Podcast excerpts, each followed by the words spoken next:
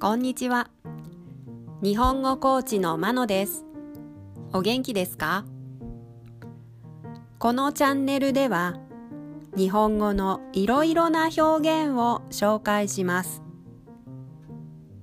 このような表現を知っていると、相手が言っていることがもっとわかるようになり、あなたが言いたいことがもっと言えるようになります。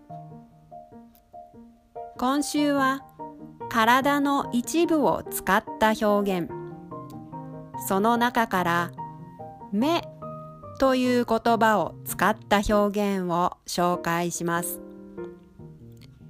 今日はこの言葉です。目が超える。目が超える超えるというのは太るという意味です。たくさん食べると体が太る。体が超えると言ったりします。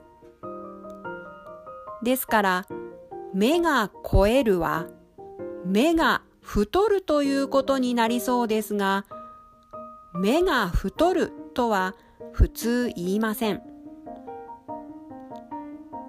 この目が超えるの意味は、いいものを多く見るうちに、いいものと悪いものを見分ける力がつくという意味です。